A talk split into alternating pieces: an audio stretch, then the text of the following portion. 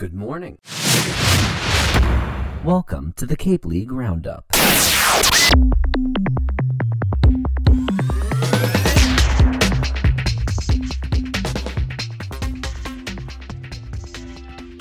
Good morning, everybody. Welcome to the Cape League Roundup podcast. This is episode five of this podcast project. I'm Chris Lynch, and we had a whole bunch of people drafted yesterday, in addition to the big slate of games that we had that were played in full, which was an encouraging thing that there was rain in the morning and people didn't make rash decisions. We actually played some baseball yesterday, and we have a whole bunch of people, current people, and a bunch of former players from the Cape League teams who were drafted in the current Major League Baseball draft, which is just wonderful to get to see all over the place. I won't give every single name who was drafted from all the past years. I'll give the people who are on current teams who were drafted.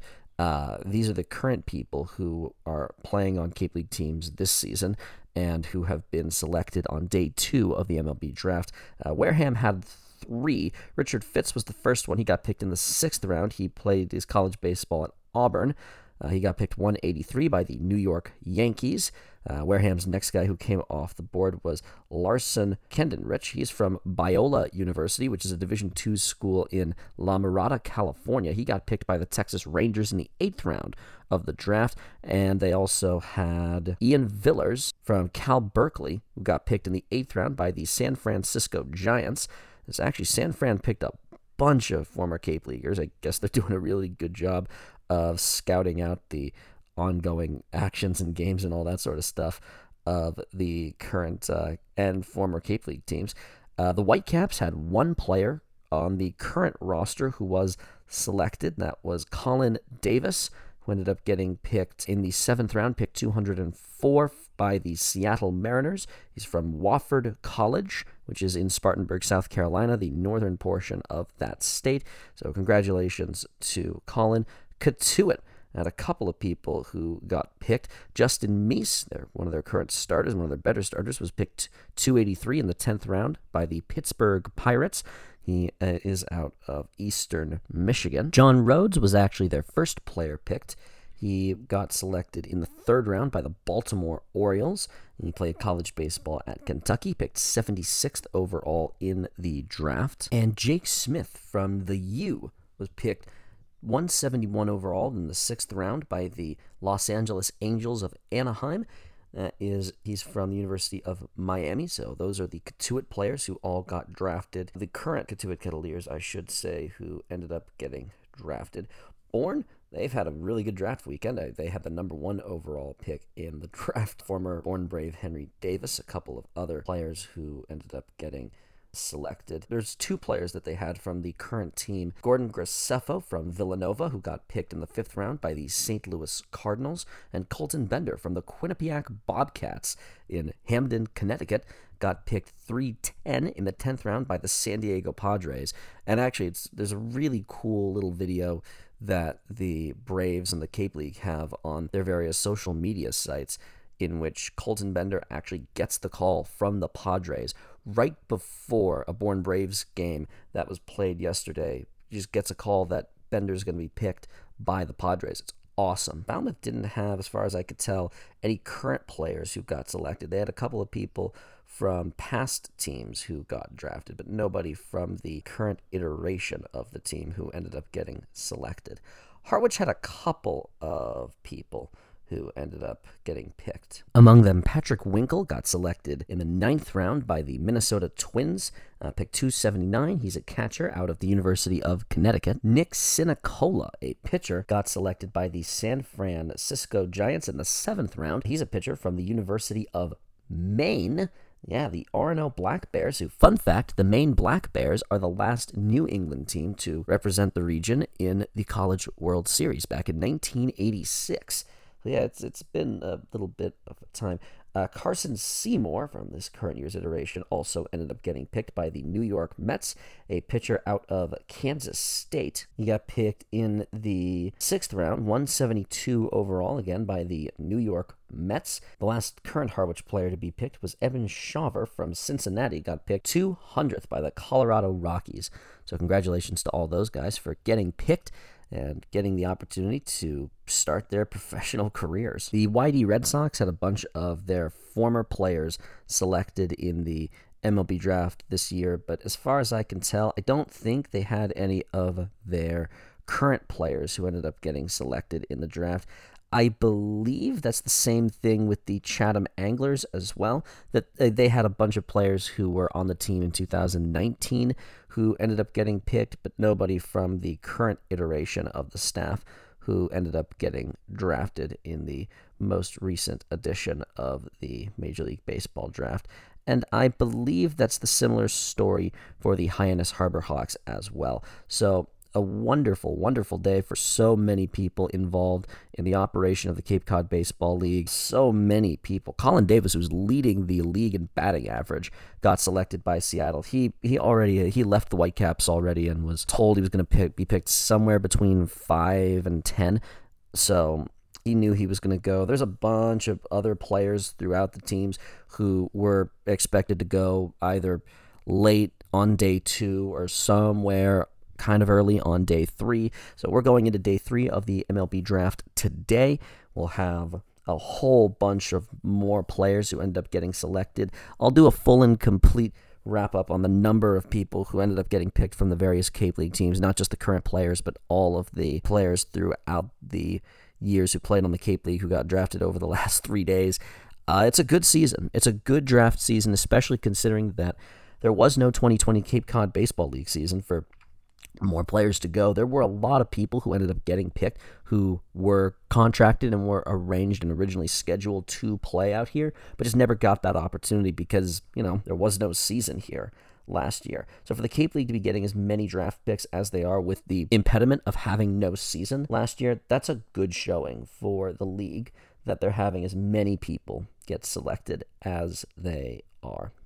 So, congratulations to everybody involved in the draft. All right, let's do some rapid fire game wraps. There were five games scheduled, there were five games played yesterday. We'll start in chronological order, which means we begin with some of the teams that don't have lights. Actually, two of them played. The Yarmouth Dennis Red Sox paid a visit to the Brewster Whitecaps. By the way, in a weird, weird scheduling quirk, these teams are playing consecutive games on different days at the same field.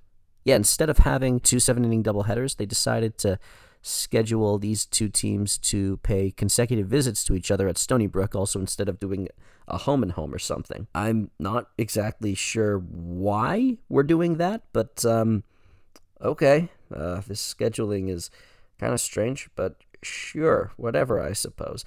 Anyway, as far as the actual game itself was concerned between the first and second place teams in the East, a great, great great pitching duel. Luis Ramirez was the starter for the YD Red Sox and was the tough luck loser. And I say tough luck because he was really good yesterday. Five innings, seven Ks, three. He did walk three. He tired as the game went on, but for the most part, he did a remarkably good job in limiting the damage. There were just two doubles that came off of him in the third inning for the only run that he gave up on the day. It was Dylan Carter who got a double and Spencer Jones who singled him home.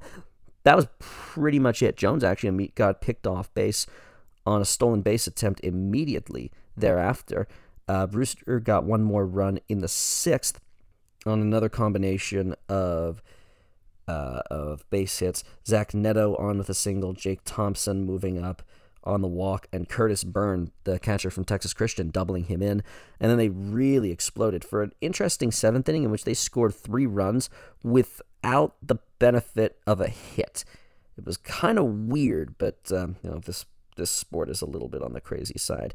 Trey Faltine came in to score on a wild pitch. Zach Neto scored on a ground ball, and Spencer Jones came home to score on what was a weird double steal kind of. Like Jake Thompson was on first base, Spencer Jones was on third. Jake Thompson took off and drew a throw from the catcher and just played keep away long enough until Spencer could cross the plate, and then it's a timing play. So that's how the Whitecaps got all their runs. YD got one run in the ninth inning in kind of garbage time. The win ends up going to Bryce Hubbart of Florida State, who was absolutely amazing. Uh, six innings, no runs, two hits, one walk, 10 strikeouts. He was mowing dudes down. His curveball was just elite. He did everything correct. Bryce Hubbart had himself a day, and the Whitecaps are the first Eastern team to get to 10 wins, 10 5 and 2. We'll do it all again between these two teams today at 5 p.m. once again at Stony Brook Field, so look forward to that.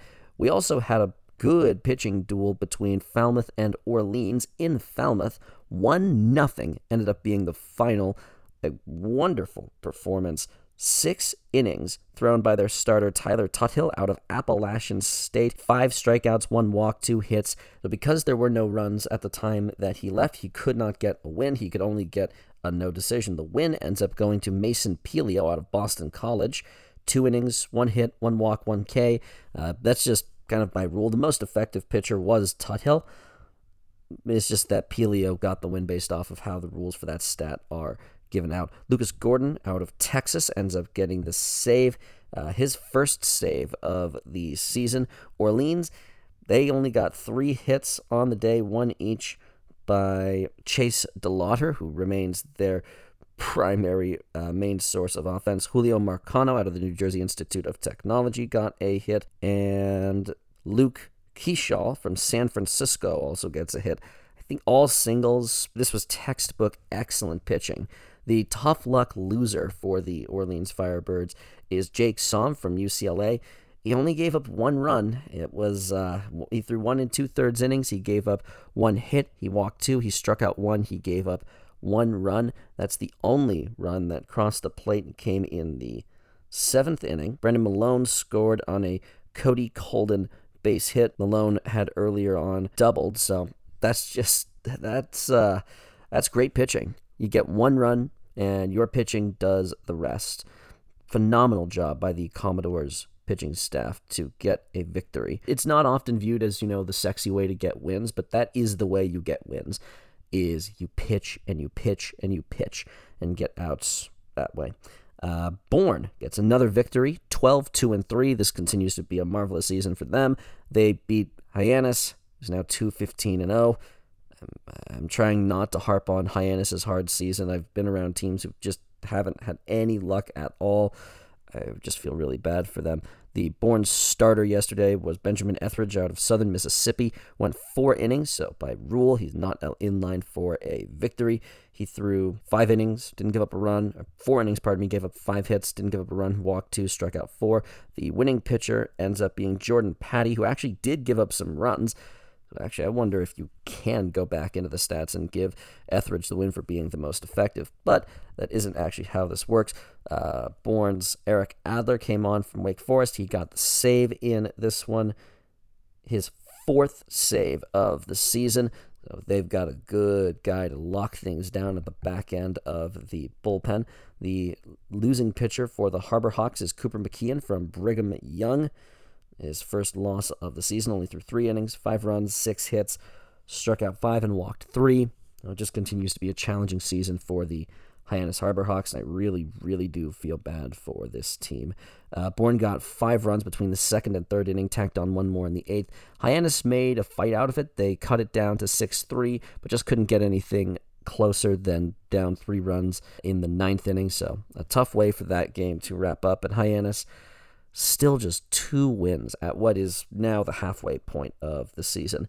Uh, Harwich wins 8 2 over Chatham. Chatham uh, having a tough season. The last place team in the East, 6 10 and 3. Harwich 8 7 and 2 after their victory. They are in third place in the East. They're just one game back in the loss column behind the YD Red Sox. They also have they have one fewer loss. They have two fewer ties. This has been kind of a weird. And what's even stranger about that standings point, by the way, YD has a run differential of minus twelve, and they're second place in the East. They've scored 67 runs as a team. They've allowed 79. Orleans has a much better run differential of plus 21, and they are in fourth place. this sport doesn't make a lot of sense. If I'm being realistic, there's just some things you look at and go, huh? Uh, okay. Anyway, Harwich had a very good game yesterday, eight to two. They scored their runs in pairs: two in the first, two in the sixth, two in the seventh, and two in the ninth. They did commit three errors, but you know, eh, stuff like that is going to happen at some points, I suppose. Chatham only ended up getting two hits on the day: a double by Mike Hogan and a single by Jake DeLeo out of Georgia Tech. Uh, they ended up getting one run in the fifth, one run in the sixth the starting pitcher for Harwich. And one thing you note about Harwich is that they've only used they only used two pitchers yesterday. The winner was their starter Andrew Masiello out of Oregon, five and a third, two hits, two runs, two walks, eight Ks. He was excellent. The uh, the second pitcher who came in got a three and two thirds innings save because yeah, this game ended up being a six run difference. But at the time that Dalton Smith, reliever out of Georgia Tech, came in, it was closer than that. He came on in the sixth inning. It was four to two when he entered. It ended up being six two. So he gets credited with a three and two thirds innings save, which that's one thing to note about uh, Coach Englert from the Harwich Mariners. He rolls his pitchers out for longer than a lot of guys will do so. The loss ends up going to Tanner Witt from Texas. Gave up the two runs that really got everything started, and of course the uh, Anglers never cut back into that lead any closer than just two runs. So he ends up getting the loss. Three, four innings, three hits, two runs, struck out four and walked three. A couple of other pitchers actually probably performed a little bit worse. Actually, the guy who came in right after him, Sebastian Keane from Northeastern, had a tougher game. Three innings, four runs on four hits, didn't walk anybody, struck out five. He just gave up more runs and had a just a tougher time of it. So a tough ending to that day for the Chatham Anglers. They currently in last place. They're the only team in the East who is under 500. We'll wrap up our look around the games yesterday with Cotuit and Wareham. Cotuit back over 500 at 9 8 and 0. Cotuit by winning percentage is now in second place, 9 and 8. Wareham is 7 7 and 4 with their loss. They've had a ton of ties, which is kind of strange for a team that has lights, but they have also played to a couple of draws even on their home field that has lights. So just seems kind of strange. Uh, the starting pitcher for the Cotuit Kettleers was Jake Brooks from UCLA. Five innings, two hits, no walks, five Ks. He was excellent. Uh, the pitcher who came on to get a four inning save was Harrison Cohen out of George Washington. Had a much better time of it than a couple of his other more recent outings. Had a really good time of it against the Gatemen on the road.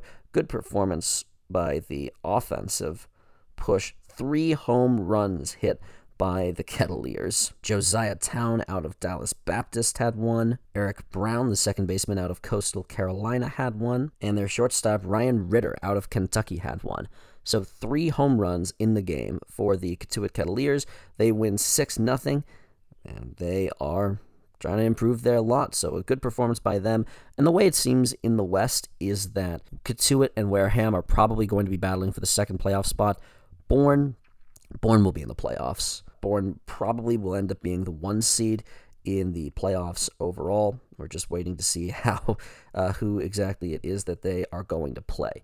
So we have four games in the schedule for July the 13th, 2021. YD is back to play the Brewster Whitecaps at Stony Brook Field. Those two teams are still first and second place, respectively. Or, pardon me, Whitecaps first, YD second in the Eastern Division of the league. I have a probable for the Whitecaps. It's Pete Hansen out of Texas. YD, I don't have a probable for them yet, but I'm sure that they'll roll somebody out who is uh, going to be looking for a good performance. We're back at McKeon Park for another matchup between Bourne and Hyannis. Jake Bennett is the probable starter for the Bourne Braves. He is out of Oklahoma. And Bourne looking to just keep their momentum going. Hyannis looking for anything to turn it around. Cotuit is going to Harwich. The Kettleers will be taking on the Mariners. Cam Schlittler is going to be the starter, at least he's the probable starter from Northeastern, from Walpole, Massachusetts. And Eldridge Park playing host to the Falmouth Commodores, the Orleans Firebirds, looking to keep their offensive role going. Falmouth, well, they've got themselves on the outside looking in right now, six and eight. They need to start winning some games and stringing something together. They're 3 6 and 1 in their last 10. They're going to have to start stringing something together if they're going to have a shot at competing. Uh, Antoine Jean from Alabama and from Montreal, Quebec, Canada is going to be the starting pitcher for the Falmouth Commodores. The probable for Orleans is Thomas Schultz from Mount Carmel, Pennsylvania, and Vanderbilt. Now that the College World Series is all done, now you're actually seeing Vandy guys get into games out here. Those are the games that we have on the schedule. The only teams who are not playing are the Chatham Anglers and the Wareham Gatemen. Those teams are going to be playing on Thursday, and I believe those teams are facing off on uh, later on in the week. Uh, no, so Thursday is always the league off day. The only exception this time around is that Thursday Chatham is at YD and Wareham is at Falmouth. So normally those are built in scheduled league off days. Uh, the two teams who are not playing today, Chatham and Wareham, are going to be playing on Thursday. So that's how that works itself out. Thank you so much for listening to the Cape League Roundup. We hope you get some knowledge and enjoyment out of this. Congratulations to all the players on the current and former Cape League teams who were drafted yesterday, and good luck to the players who will be drafted today. I'm Chris Lynch with the Cape League Roundup. Have a marvelous day, everybody.